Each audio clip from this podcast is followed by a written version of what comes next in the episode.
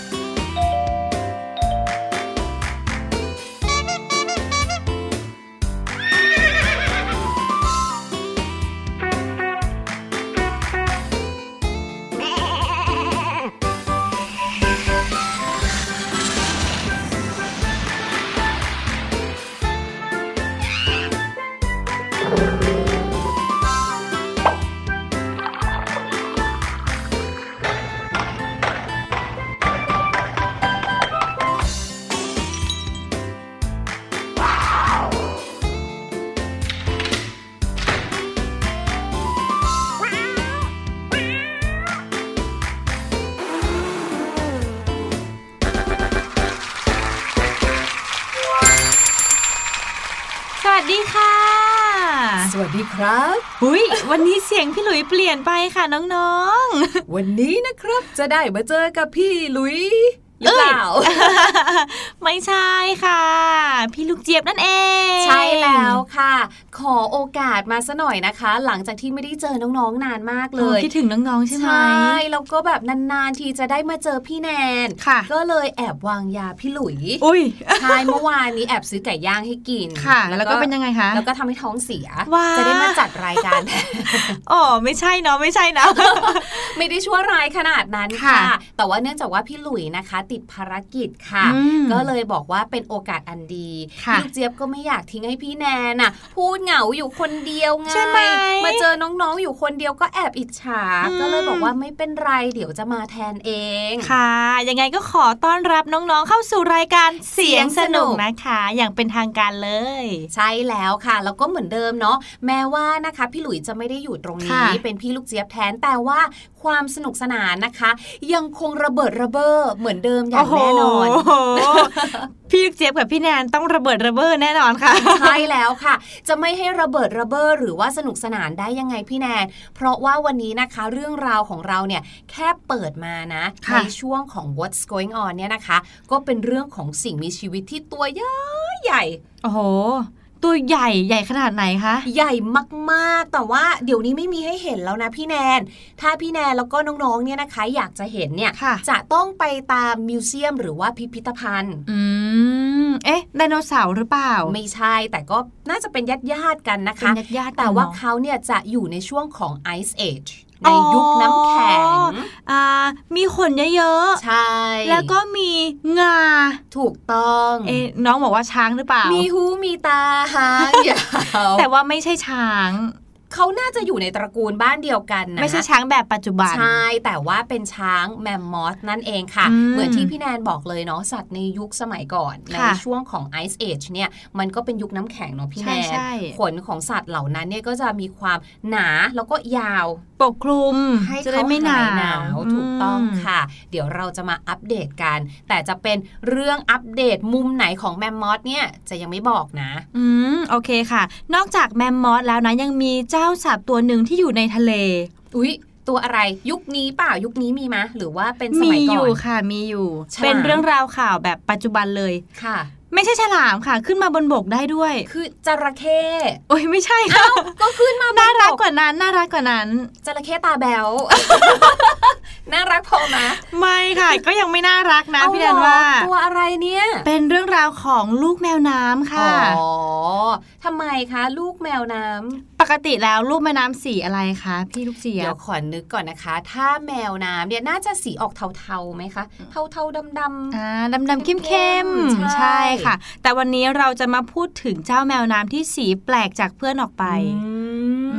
ดูซิว่าเขาจะใช้ชีวิตอยู่แบบไหนยังไง จะโดนบูลลี่หรือเปล่าอย่างนี้หรอคะพี่แนนใช่ค่ะพี่เจี๊ยบค่ะ นอกจากนั้นนะคะ เราก็ยังมีเรื่องราวของผลงานวิจัยที่น่าสนใจอยู่หนึ่งอย่างค่ะพี่แนนเป็นเรื่องของงานวิจัยค่ะว่าถ้าเราเนี่ยได้ใช้ชีวิตใกล้ชิดกับธรรมชาติค่ะ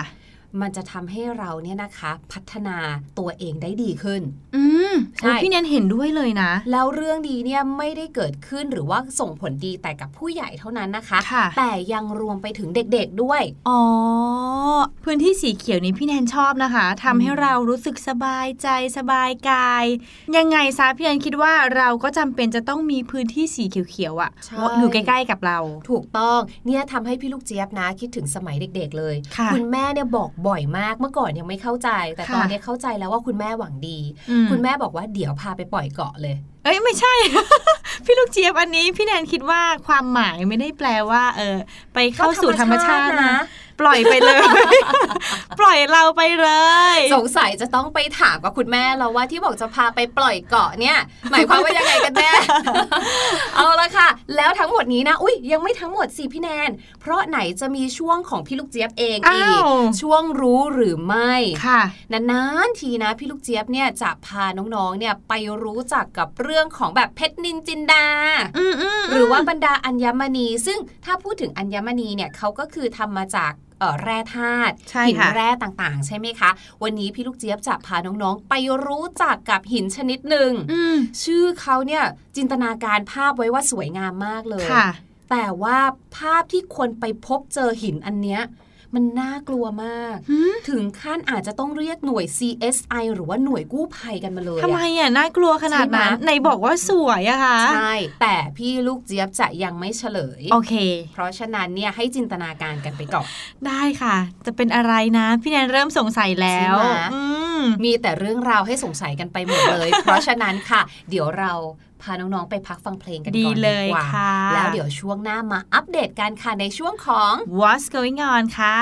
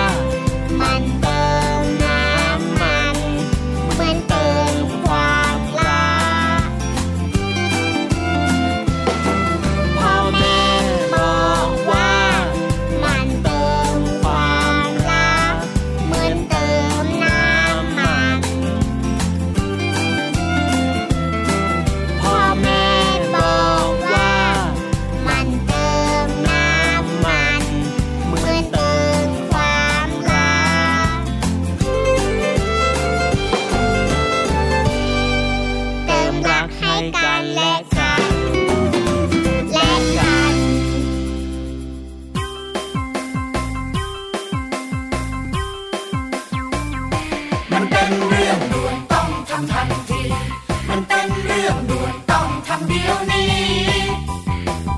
ต้องทำเดี๋ยวนี้ด่วน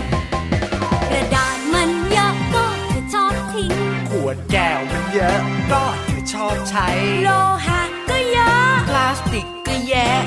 แน่แน่ๆบอกว่าแย่แน่แน่แย่แน่ๆฉันบอกว่าแย่แน่ๆถ้าเราไม่แย่ก่อนทิ้งทุกสิ่งจะ เป็นขยะกองโต แยกแยกแยก แยกก่อนทิ้งมีหลายสิ่ง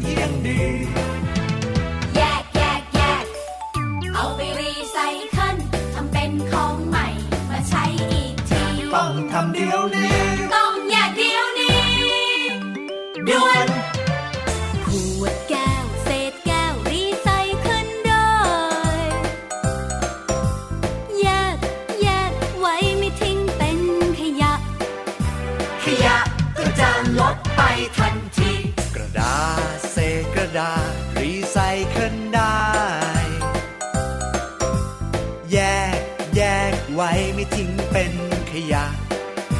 ขยะก็จะลดไปทันที พลาสติก เศษพลาสติกรีไซเคิลได้ แยก แยกไว้ไม่ทิ้งเป็นขยะ ขยะก็จะลดไปทันที กระป๋องเศษโลหะรีไซเคิลได้ แยก แยกไว้ไม่ทิ้งเป็นขยะข ยะก็จะลดไปทันที แก้วนี่แยกแก้ว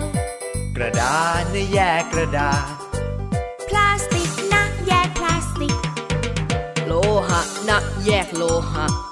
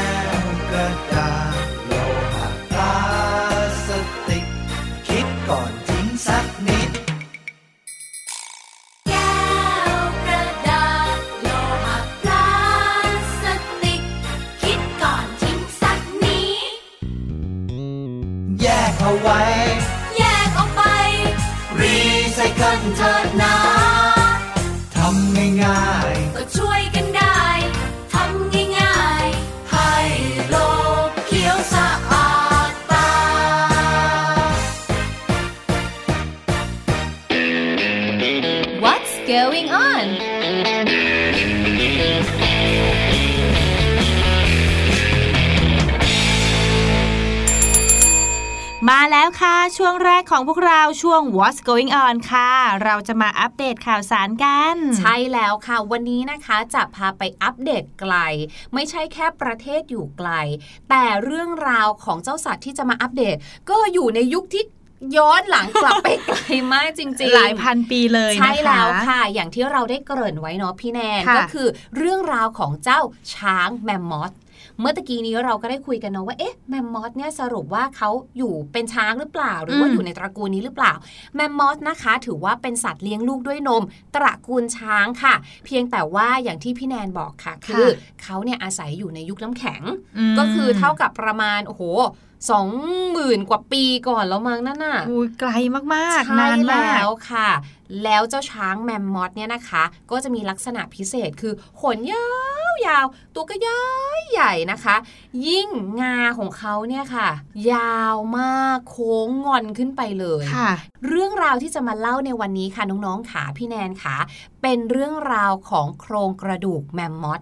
อืมอืมจริง ๆ ก็เคยมีการค้นพบหรือว่าขุดพบกันมาใช่เยอะแยะแหละ แต่ว่าบางทีก็แค่เป็นชิ้นส่วนค่ะหรือว่าอะมีการขุดค้นพบจนประกอบกันได้ค่ะขึ้นมาเป็นหนึ่งตัวก็มีอืมแต่ครั้งนี้ค่ะ เรียกว่ายิ่งขุดยิ่งเจอฮะใช่ และการเจอของเขานะคะ ก็ไปเจอกันตรงพื้นที่ก่อสร้างของสนามบินเขตทหารด้วย โอ้โห ดูเป็นสถานที่ที่ไม่น่านะคะ นั่นน่ะสิคือถ้าค้นเจอขุดไปเจอซากเครื่องบินอะไรอย่างเงี้ย ใช่ไหมใช่ไหมยังเออพอเข้าใจได้ แล้วอันนี้คือกำลังขุด อ่ากำลังก่อสร้างกันอยู่เลย ใช่ แล้วก็ค่ะดันไปเจอโครงกระดูก ใช่แล้วอืมเหตุการณ์นี้นะคะเกิดขึ้นที่เขตฐานทัพทางเหนือของกรุงเม็กซิโกซิตี้แน่นอนค่ะ ประเทศเม็กซิโกนั่นเองค่ะ และการขุดค้นพบของเขาเนี่ยนะคะ ที่บอกว่ายิ่งขุดยิ่งเจอเนี่ยค่ะรวมๆกันแล้วนะคะเขาบอกว่าก็น่าจะมีประมาณ 200 ชิ้นได้ อันนี้คือที่แค่ขุดเจอนะโอ้ยังมีที่ยังไม่เจออีกค่ะ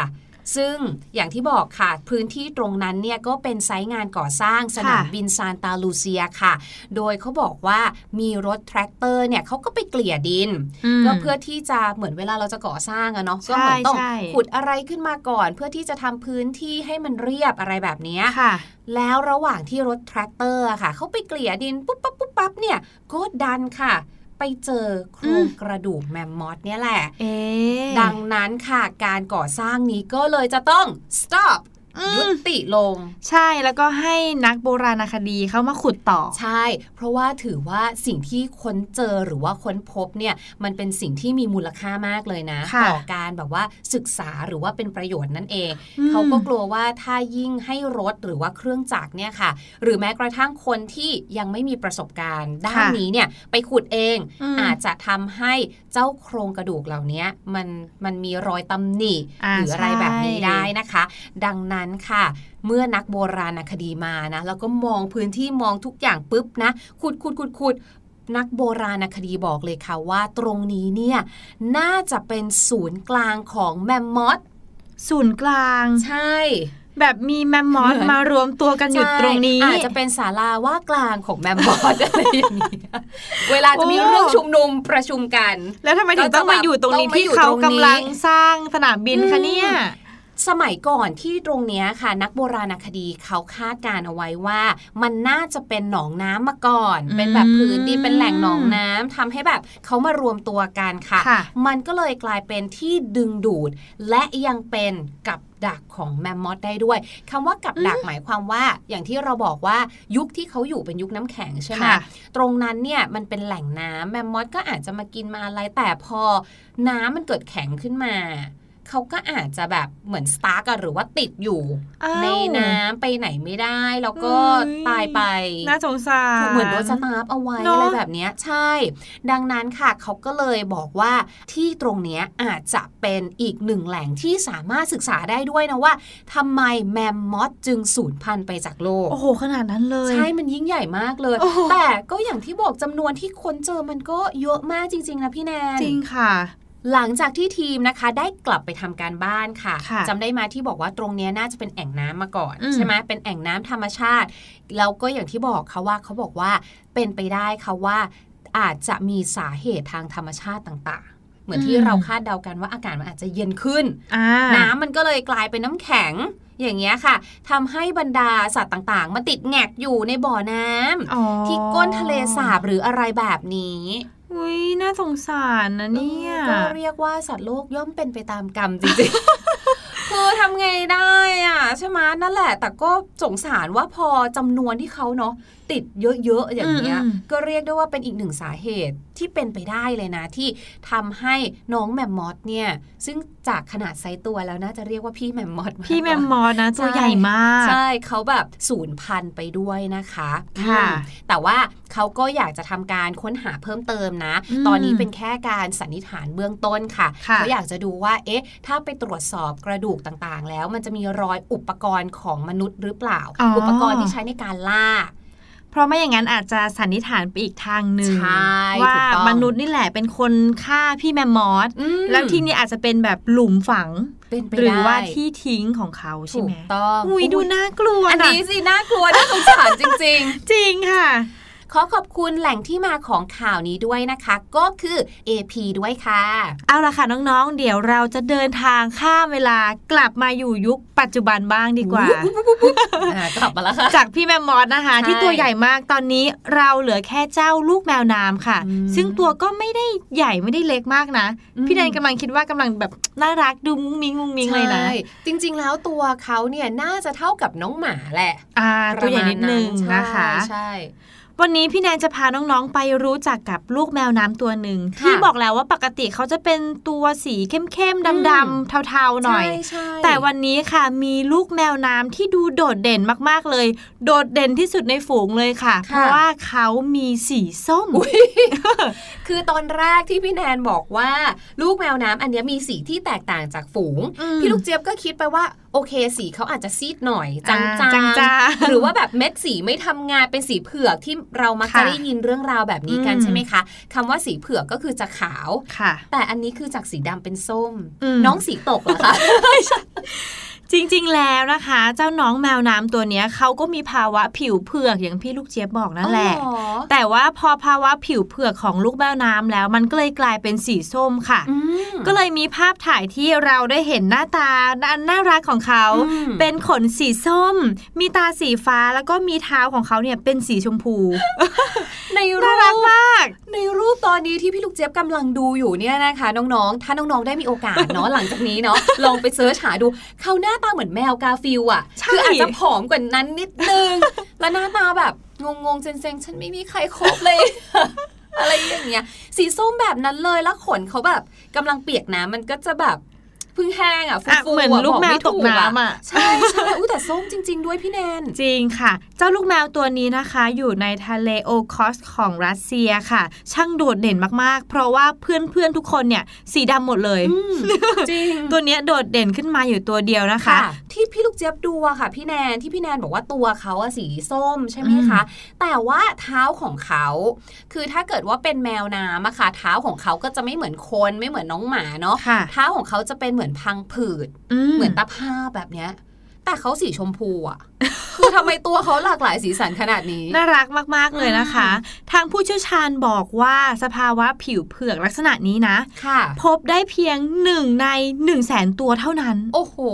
โอ้ยไม่หากันได้ง่าย ๆ เลยนะคะ เรียกได้ว่าเอาจริง ๆ นี่ก็คือเป็นครั้งแรกที่เคยได้ยิน ใช่ เรื่องของลูกแมวน้ำสีส้มด้วยซ้ำไปจริง ๆ แล้วก็มีตัวอื่นนะคะ แต่ว่าตัวนี้อาจจะเป็นเพิ่งเกิดมาอืมยังเด็กอยู่ ตัวอื่นค่ะก็มีโตมาแล้วที่เกาะเบริงค่ะ ตอนนี้อายุประมาณ 5-6 ปีแล้วก็มีอืมแล้วก็อีกตัวหนึ่งมีชื่อด้วยชื่อนาฟันย่าค่ะค่ะก็ได้รับการนำไปเลี้ยงดูที่พิพิธภัณฑ์แล้ว เพราะว่าเขามีความแปลกเวลาหาคู่ค่ะ หรือว่าเวลาที่อยู่ร่วมกับฝูงอย่างเงี้ยบางครั้งค่ะ เพื่อนเขาอะอาจจะมองแปลก เราก็เลยเหมือนทิ้งห่างมหรือคู่อย่างเงี้ยก็จะสะไม่สามารถหาคู่ได้ง่ายค่ะอาจจะต้องอยู่เป็นโสดยาวๆเลยค่ะพี่ลูกเจี๊ยบอืมแล้วก็ได้ข่าวมาว่าเจ้าน้องแมวน้ำตัวสีส้มเนี่ยนะคะ ที่บอกว่าเป็นแมวน้ำเผือกเนี่ยค่ะเขาเนี่ยจะมีตาสีฟ้าใช่ค่ะ ตาสีฟ้าเนี่ยฟังดูมีเสน่ห์เนาะอืมแต่อืมจริง ๆ แล้วเนี่ยเขามีภาวะสายตาสั้นด้วยใช่คือเหมือนสายตาเขาไม่ค่อยดีเหมือนคนเลยอะสายตาสั้นใช่ดังนั้นเนี่ยมันก็เลยทำให้เขาเนี่ยบางทีอาจจะเดินตุ๊บปัดตุ๊บเป๋ชน แมวน้ำตัวนู้นตัวนี้จนเพื่อนๆอาจจะรู้สึกว่า ตายละถ้าเราเอาเจ้าตัวนี้เนี่ยอืมมาเป็นแม่ของลูก หรือมาเป็นพ่อของลูกเนี่ยใช่ลูกค่ะซึ่งเกิดมาจะต้องไม่น่าจะดีได้อืมเลยอาจจะทำให้เขาเนี่ยไม่ได้รับเลือก ในการที่จะเป็นคู่ครองของตัวอื่นใช่ๆอะไรอย่างค่ะนี้ช่างน่าเศร้านะทางผู้เชี่ยวชาญด้านสัตว์ป่าเขาก็พร้อมที่จะนำมันไปส่งให้เจ้าหน้าที่ดูแลในพิพิธภัณฑ์ค่ะอืมอืมเพราะว่าส่วนใหญ่ที่พี่แนนสังเกตนะ สัตว์ที่มีลักษณะแปลกแล้วก็เข้าฝูงได้ยากอย่างนี้ยค่ะทางคนหรือเรานี่แหละที่อืมเอ็นดู ก็จะนำเขาเนี่ยมาเลี้ยงที่พิพิธภัณฑ์ค่ะ เอาละค่ะ ขอขอบคุณแหล่งข่าวนี้จาก Daily Mail ค่ะ ใช่แล้วค่ะ มาถึงเรื่องราวสุดท้ายของเรากันบ้างนะคะค่ะก็อาจจะไม่ใช่ข่าวแบบว่าอัปเดตขนาดนั้น แต่แค่เป็นเรื่องราวที่เราอยากจะอัปเดตจริง ๆ อย่างที่พี่แนนบอกมานะคะ ก็คือการที่เราเนี่ยได้อยู่ใกล้ชิดกับธรรมชาติค่ะบ้าง เราอาจจะไม่มีเวลาที่จะแบบเดินเข้าป่า แต่เราสามารถที่จะนำธรรมชาติมาใกล้ตัวเราได้อย่างเช่นการ อ่อทำสวนค่ะปลูกต้นไม้ต่างๆนะคะ แต่อย่างไรก็ตามค่ะเขาก็มีการออกมายืนยันแล้วนะคะ ผลงานวิจัยเขาบอกว่า การที่คุณพ่อคุณแม่หรือว่าคุณผู้ปกครองเนี่ยนะคะ ลองเลี้ยงลูกให้ใกล้ชิดกับธรรมชาติมากขึ้นเนี่ยจะช่วยส่งเสริมพัฒนาการของน้องๆได้ค่ะค่ะ ให้ใกล้ชิดธรรมชาติคืออาจจะพาน้องๆออกไปตามธรรมชาติ หรือว่าไปทำกิจกรรมที่อยู่ใช่ใกล้ธรรมชาติมากขึ้นใช่แล้วค่ะ คือเนื่องจากว่าพอเวลาเราเนี่ยอยู่แต่ในเมืองเยอะเกินไปเนี่ยนะคะค่ะบางทีทุกอย่างเนี่ยมันสะดวกสบายไปหมด ทุกอย่างมันถูกแก้ไขปัญหามาให้เราหมดแล้วอ๋อแต่ว่าอย่างสมมตินะคะเอ่อเราอาจจะพาน้องๆเนี่ยเดี๋ยวนี้เขาจะมีแหล่งการเรียนรู้ตามธรรมชาติเยอะแยะมากมายเลยค่ะพาน้องๆไปดำนามหรือว่าพาน้องๆไปพายเรือโอ้โหอย่างเงี้ยบางทีเชื่อไหมล่าสุดนะคะ พี่ลูกเจี๊ยบเนี่ยได้พาเอ่อหลาน ไปพายเรือเป็นครั้งแรกของการพายเรือของเขาที่ไหนคะพี่ลูกเจี๊ยเอ่อบที่นครนายกค่ะอืมอย่างที่บอกว่าเดี๋ยวนี้เขาจะมีแหล่งการเรียนรู้ค่ะบางทีเป็นร้านกาแฟอ๋อที่แบบคุณพ่อคุณแม่ก็สามารถไปนั่งชิลได้ แบ่งหน้าที่กันไปอะแล้วก็น้องๆไปฐานกิจกรรมแต่ละอย่าง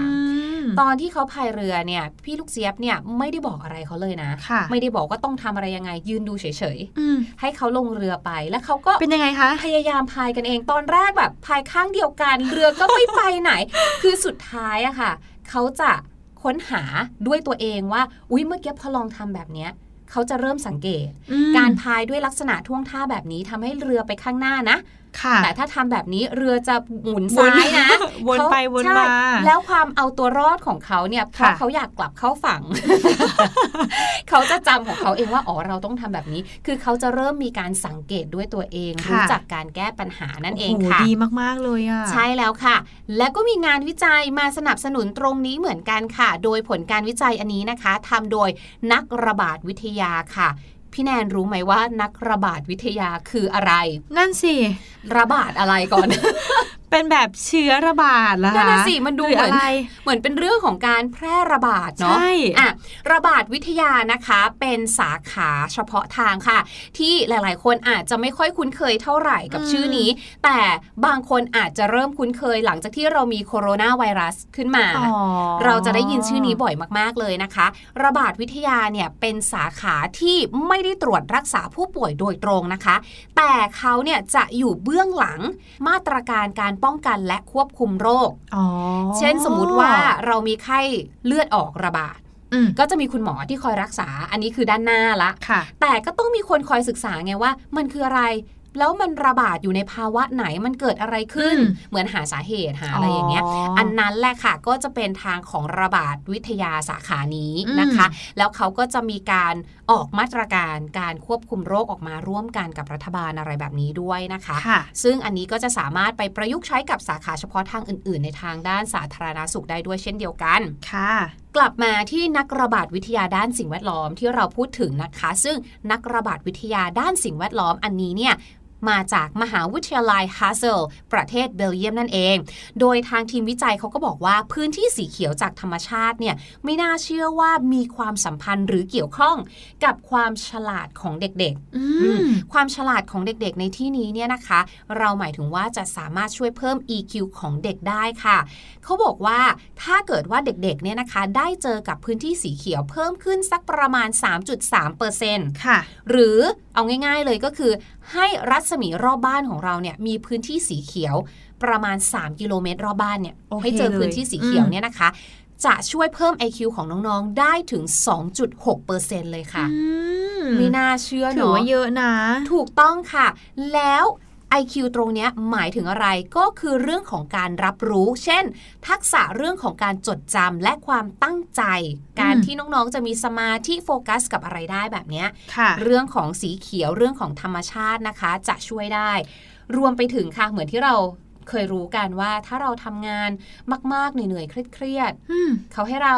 มองหรือว่าจ้องไปที่สีเขียว ถูกต้องค่ะ นั่นเป็นเพราะว่าธรรมชาติเนี่ยมีผลต่ออารมณ์และสมาธิได้ด้วยค่ะอืมโดยมีงานวิจัยออกมานะคะ ประกอบกับผลตรงนี้ค่ะ บอกว่าความจำของเด็กจะดีขึ้นค่ะ เมื่อเขาเนี่ยได้อยู่ท่ามกลางธรรมชาติ และเขาก็บอกว่าธรรมชาติจะช่วยลดระดับความเครียดได้ด้วย เด็กๆเขาก็จะได้เล่นกับเพื่อน มีปฏิสัมพันธ์ทางสังคมค่ะอย่างเงี้ยรู้จักการแก้ปัญหาต่างๆนะคะ และพื้นที่สีเขียวเนี่ยก็ยังเรียกได้ว่าเป็นสภาพแวดล้อมที่สงบอีกด้วยค่ะ หรือจริง ๆ แล้วถ้าเกิดว่าใครนะคะไม่อยากที่จะแบบบางทีเหนื่อยอะค่ะขับรถออกไปหรือไม่มีเวลาจริง ๆนะคะอืมอย่างที่บอกค่ะ ภายในรั้วรอบบ้านเราอืสามารถที่จะทำสวนเล็ก ๆ ของเราก็ได้ค่ะหรือถ้าเกิดว่าใครไม่มีเอ่อพื้นที่ เราก็สามารถที่จะปลูกต้นไม้กระถางอะเอ๊ะในช่วงบ้านนี้ก็ก็ได้นะมีความแบบว่าฮิตฮอตขึ้นมานะคะ ใช่ใช่ถูกต้องค่ะ หรือถ้าใกล้ขึ้นมาหน่อยก็ลองไปแบบสวนสาธารณะดูนะคะอืมพี่ลูกเจี๊ยบเชื่อว่าสวนสาธารณะเนี่ยนะคะ น่าจะมีอยู่หลายที่มีอยู่ในทุกจังหวัดแหละ อืมเนอะใช่ค่ะ เรื่องนี้ก็ถือว่ามีประโยชน์กับทั้งน้องๆ แล้วก็คุณพ่อคุณแม่ด้วยนะคะ ใช่แล้วค่ะ ขอขอบคุณข้อมูลความรู้ดีๆ แบบนี้นะคะ จากสสสด้วยค่ะ ค่ะเอาละค่ะน้องๆ เดี๋ยวเราไปพักฟังเพลงกันดีกว่านะคะ ช่วงหน้าพี่ลูกเจี๊ยบ จะมาเล่าเรื่องราวว้าวๆให้น้องๆฟังค่ะ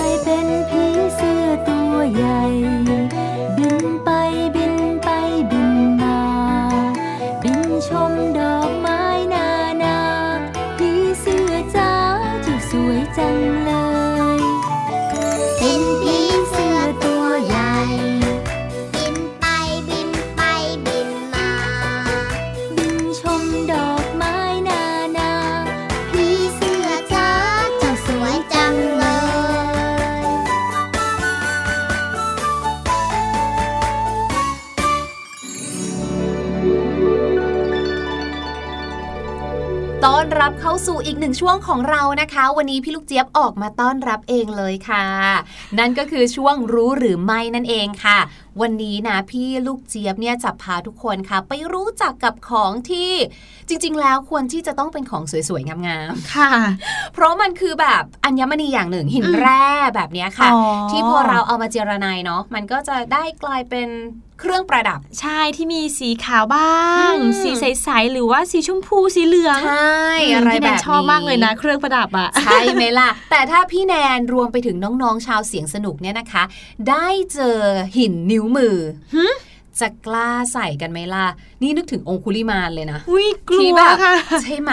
ไม่ทำไม่ไม่กล้าใส่นะ มันคืออะไรสรุปแล้ว มันคือนิ้วมือที่กลายเป็นฟอสซิล หรือว่ามันคือหินแร่จริงๆ เดี๋ยว นิ้วมือเหรอคะว่าค่ะใส่เหรอคะ เดี๋ยวเราไปฟังกันพี่แนนสงสัยใช่ไหมนี่พี่ลูกเจี๊ยบชอบทำให้พี่แนนสงสัยะแน่นอน เดี๋ยวพี่ลูกเจี๊ยบจะมาเฉลยกันในช่วงของรู้หรือไม่ค่ะ รู้หรือไม่กับพี่ลูกเจี๊ยบ ได้ยินชื่อของหินนิ้วมือนะคะ อาจจะฟังดูงงๆผสมกับน่ากลัวไปบ้างนะคะ แต่จริงๆแล้วค่ะ หินนิ้วมือหรือว่าบอกเลยนะว่ามันเป็นหินที่มีรูปร่างเหมือนนิ้วมือของคนจริง ๆ เลยล่ะค่ะ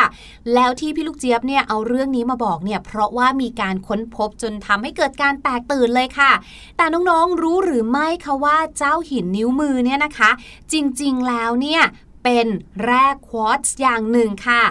ควอตซ์เนี่ยนะคะเป็นส่วนประกอบที่สำคัญของหินอัคคนีชนิดที่มีซิลิก้ามากๆค่ะ ยกตัวอย่างเช่นนะคะ หินแกรนิตนั่นเอง แถมนะคะยังเป็นแร่ที่ทนทานต่อการทำลาย ทั้งทางเคมีและทางกลศาสตร์ด้วยค่ะ เมื่อหินอัคนีแตกหักผุพังลงนะคะ เจ้าแร่นี้ค่ะจะสะสมตัวกันเป็นหินชั้น ซึ่งได้แก่หินทราย แล้วก็อาจพบได้ในหินแปรจำพวกไนส์และชีสต์ด้วยค่ะ เรียกได้ว่าเป็นแร่ชนิดเดียว ประกอบเป็นหินทรายหรือหินควอตไซต์นั่นเองค่ะและเจ้าหินนิ้วมืออันนี้นะคะ ทางกรมทรัพยากรธรณีเนี่ยเขาก็ออกมาเล่าให้ฟังค่ะว่า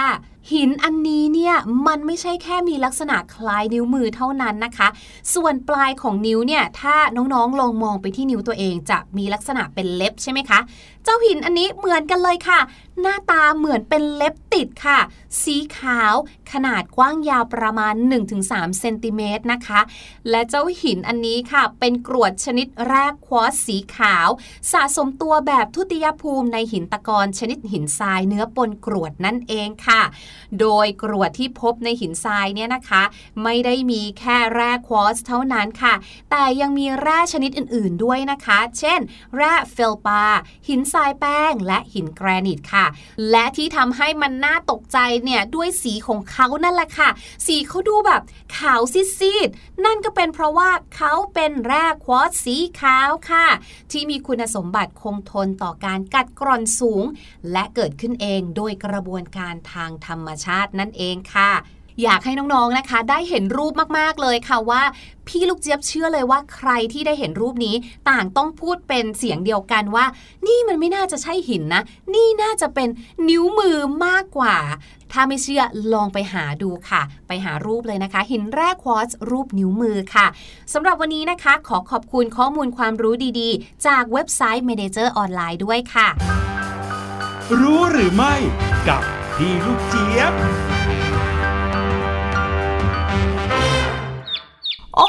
พี่ลูกเจี๊ยบคะพี่แนนไปตามดูรูปแล้ว มันเหมือนนิ้วมือจริงใช่ไหมคือสีมันเหมือนคล้าย ๆ กับนิ้วที่เหมือนมันขาดไปอะถูกแล้วก็เป็นสีซีดใช่แล้วก็แบบตรงปลายอะค่ะ เหมือนเล็บๆเหมือะอนเล็บจริงค่ะใช่ใครมาเห็นก็ต้องนึกว่าเนี่ยมันต้องเป็นนิ้วมือแน่ๆเลยผวาแล้วจะมีใครกล้าจับบาถามจริงใช่คือเราก็กลัวว่าเดี๋ยวนิ้วมือเราติดเขาหาว่าเราแบบไปฆ่าใครหรือเปล่าอะไรอย่างเงี้ย ถ้าจับอาจจะได้รู้ว่า เอ้ยมันแข็งนะค่ะมันไม่ได้นิ่ม แต่เหมือนที่พี่แนนบอกเลยคือ เออเหมือนแบบเราดูหนังฆาตกรรมอะแล้วแบบมีชิ้นส่วนของคนลอยมาติดอะไรแบบน่าเนี้ยกลัวเอาเอาลองไปเอาหาเป็นดูว่าเดี๋ยวพี่แนนจะรอดูตอนที่มันเจรนายออกมาเป็นก้อนหินหรือว่ารูปทรงที่มันสวยงามแล้วละกัน ได้เลย แต่พี่ลูกเจี๊ยบว่าเขาต้องเก็บไว้ในพิพิธภัณฑ์แน่เลยอะนิ้วมือเนี่ยนะ ก็มันดูหายากนะอะ คือโอเคค่ะแร่หินควอตซ์เนี่ยอาจจะโดยเฉพาะสีขาวเนี่ยนะคะ อาจจะมีการค้นพบกันบ้างแหละอืมแต่ด้วยรูปทรงแบบเนี้ยหายากอยู่นะ เอ้ยเก็บไว้ดูดีกว่าอะเอาละค่ะเอาละค่ะน้องๆ เดี๋ยวไปพักฟังเพลงกันก่อน ช่วงหน้าช่วงสุดท้ายของเรานะคะ ห้องเรียนสายชิวนี้เราจะมาทำความรู้จักกับภาษาที่เราใช้ในปัจจุบันมากยิ่งขึ้นค่ะ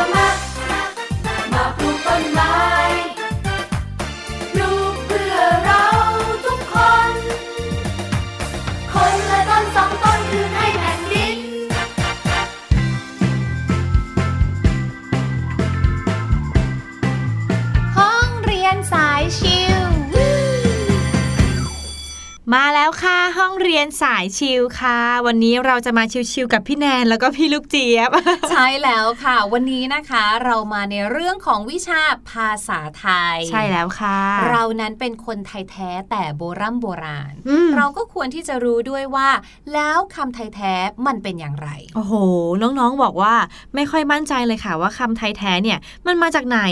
แล้วต้องใช้ยังไงใช่เป็นยังไงแล้วไม่รู้เลยอืมลักษณะของคำไทยแท้อย่างที่หนึ่งเลยนะคะ ก็คือคำไทยแท้ส่วนมากเป็นคำพยางค์เดียว ใช่แล้วพอเป็นพยางค์เดียวปุ๊บเขาก็มีชื่อเล่นเลยอืมเราสามารถเรียกได้นะคะว่าเขาเป็นภาษาคำโดดโดดไปโดดมาเหรอคะเออโดดไปโดดมาโดดหนังยางอยู่คนเดียวตัวเดียวนะคะค่ะ และคำของเขาเนี่ยไม่ใช่แค่พยางค์เดียว แต่พยางค์เดียวของเขาเนี่ยเขามีความหมายในตัวเอง อืมสมมุตินะคะคำว่าพ่อ แม่ แล้วเราก็รู้ด้วยว่าพ่อคือใครหมายความว่าอะไรค่ะ แม่ พี่น้องคือคำพวกเนี้ยค่ะ แขนขาม้าแมวอะอ่าพยางค์เดียวและมีความหมายในตัว ใช่ค่ะ นอกจากนั้นค่ะคำไทยแท้มักจะสะกดตรงตามมาตราตัวสะกดเลย มาตราตัวสะกดในภาษาไทยเนี่ยบอกเลยว่าเยอะมากเลยนะ เยอะค่ะพี่ลูกเมื่อเจี๊ก่ยอบนสมัยเรียนเนี่ยก็มีงงบ้างค่ะบางมาตราแค่ออกเสียงก็ยากแล้ว คือถ้าแม่กก อันนี้ออกเสียงง่ายเนาะอะกกใช่กกกงกด มาเจอแม่ go girl ออกเสียนี่งคือสิะภาษาไทยเนาะออแม่ go นะคะ go ก็คือตัวที่มีการสะกดด้วยตัววอแหวน ใช่ เช่น แมว แมวเออหรือนะคะว่า หิว ใช่ ข้าวอือะแมวหิวข้าวแมวหิวอันนี้ข้ารวมกันแหละเป็นประโยคเลยนะคะค่ะแต่ถ้าแยกเขาออกมาเป็นคำคำๆแมว หนึ่งคำหมายค่ะถึงสัตว์ชนิดหนึ่งเนาะอืมหิวคือคำกริยาเนี่ยนะคะ หรือว่าข้าวที่เป็นคำนามเนี่ยทั้ง 3คำเนี่ยอยู่โดดๆเนี่ยก็มีความหมายของเขาเองใช่และค่ะสะกดด้วยมาตราตัวสะกดแม่โกอืมอืมหรือว่าอย่างเช่นแม่กดอืมแม่กดจริง ๆ แล้วในตัวสะกดสามารถสะกดได้หลายตัวมากๆ ไม่ว่าจะเป็นดอเด็กอืมตอเต่าค่ะแต่ว่าถ้าเป็นคำไทยแท้เลยนะคะ จะเป็นดอเด็กทั้งหมดเลยอืมก็คืออย่างเช่นคำว่าปิด คำว่ากดอืมคำว่าอวดมหรือว่าคำว่าปูดอ๋อหัวปูดแบบนี้ดอเด็กหมดเลยคือสะกดด้วยแม่อะไร หมายความว่าอะแม่กลก็คือนอนหนูใช่ไหมค่ะเวลาที่เราเห็นคำคำนั้นเนี่ยก็ต้องปิดหรือตัวสุดท้ายของเขาเนี่ยก็ต้องเป็นตัวของแม่นั้นเลยคือนอนหนูใช่แม่กค่ะดก็ดอเด็กแม่โกงก็งองูอืมอย่างนี้นะคะ อะ นอกจากนั้นนะคะ พี่แนนขาน้องๆขาค่ะคำไทยแท้เนี่ย จะไม่ใช้พยัญชนะบางตัว ซึ่งพยัญชนะเหล่านั้นเนี่ยมักจะเป็นพยัญชนะที่หน้าตาแปลกๆ ดูยากอืมๆเช่น หัวหยึกหยึกคอยักยักเออคอระคัง ชอกระเชอยอหญิง ตอปัดตากถอสันฐาน พวกนี้เราจะมองว่าเขาไม่ใช่คำไทยแท้ค่ะ ค่ะ และอีกข้อหนึ่งนะคะก็คือคำไทยจะใช้ไม้ม้วนค่ะอืมสระไอไม้ม้วน พี่ลูกเจี๊ยบจำได้ว่าในห้องเรียนสายชิวของพี่แนนกับพี่หลุใช่ยเคยพูดถึงเรื่องนี้ไปแล้วใช่ด้วยเนาะแล้วที่มันจะมีบทท่องจำผู้ใหญ่หาผ้าใหม่ ใช่ไหมใช่อะดังนั้นค่ะเราไปที่ข้อ 5 กันเลยนั่นก็คือคำไทยจะมีรูปวรรณยุกต์กำกับอยู่ค่ะ ทำให้ออกเสียงต่างกัน แล้วก็ทำให้มีความหมายต่างกันไปด้วย เช่นคำว่าปลากับป่าปลาเนี่ยอาจจะเป็นคำกริยาเนาะหมายถึงการที่เราแบบเช่นปลาเป้าค่ะปลาคว้างของเคลี้ยงของอืมแต่พอเติมไม้เอกป่า หมายถึงแบบที่ที่มีต้นไม้เยอะๆแยะๆมากค่ะมายแบบนี้นะคะ หรือเติมไม้โทอุ้ยป้า เป็นป้าเป็นคุณป้าของเรานั่นเองค่ะ ใช่แล้วค่ะ ข้อที่ 6 นะคะก็คือคำไทยแท้ไม่นิยมใช้ตัวการันค่ะ ก็จะไม่มีการันเลย ก็จะเป็นคำแล้วก็ปิดด้วยตัวสะกดเท่านั้นเลยค่ะ พี่ลูกเจี๊ยบก็งงมาหลายที เพราะว่าเคยรู้มาว่า เวลาที่เราเห็นตัวการัน อันนั้นจะไม่ออกเสียงอืมก็จะงงว่าแล้วใส่ไปเพื่ออะไรเพราะสมัยเด็ก ๆ เราเรียนเราต้องมีการเออก็ใช่เขียนท่องคัดคำอะใช่ใช่เราก็จะแบบเอ้ยมีอะไรการันนะแล้วก็การันที่ไม่เหมือนกันด้วยใช่อะไรแบบนี้ ซึ่งมันก็ทำให้เราได้รู้เลยว่าคำเหล่านั้นน่ะไม่ใช่คำไทยแท้จ้าใช่แล้วค่ะ และข้อสุดท้ายนะคะคำไทยแท้เนี่ยจะไม่นิยมใช้คำควบกล้ำค่ะค่ะ เช่นคำว่าเราคำว่าไร่คำว่าดี อันนี้นะคะคือคำไทยแท้ เอาละค่ะและทั้งหมดนี้นะคะ ก็คือเรื่องราวสนุกสนานน่ารู้ที่พี่แนนแล้วก็พี่ลูกเจี๊ยบนำมาฝากกันในวันนี้ค่ะ ใช่แล้วค่ะ ตอนนี้ก็หมดเวลาลงแล้วสำหรับรายการเสียงสนุกนะคะ พบกันใหม่ พี่แนนแล้วก็พี่ลูกเจี๊ยบ ครั้งหน้าอาจจะมีพี่หลุยด้วยเออมาครบทีม ใช่ค่ะ วันนี้ก็ขอตัวลาน้องๆไปก่อนแล้วนะคะ สวัสดีค่ะ สวัสดีค่ะ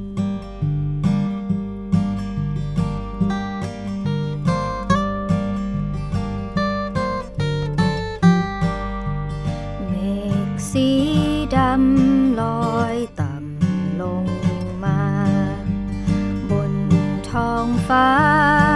เสียงดัง คลื่นคลื่นฟ้าแลบ แวบวับ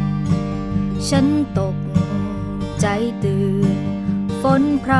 ำทั้งคืน น้ำเต็มทุ่งนา อบ อบ อบ อบ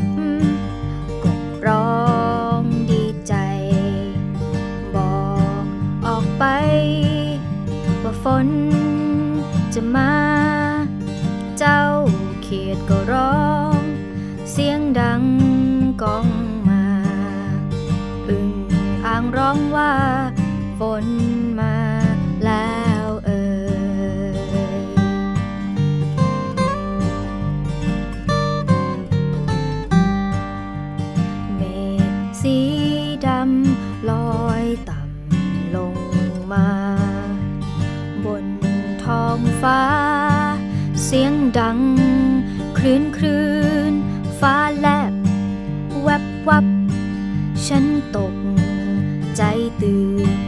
ฝนพร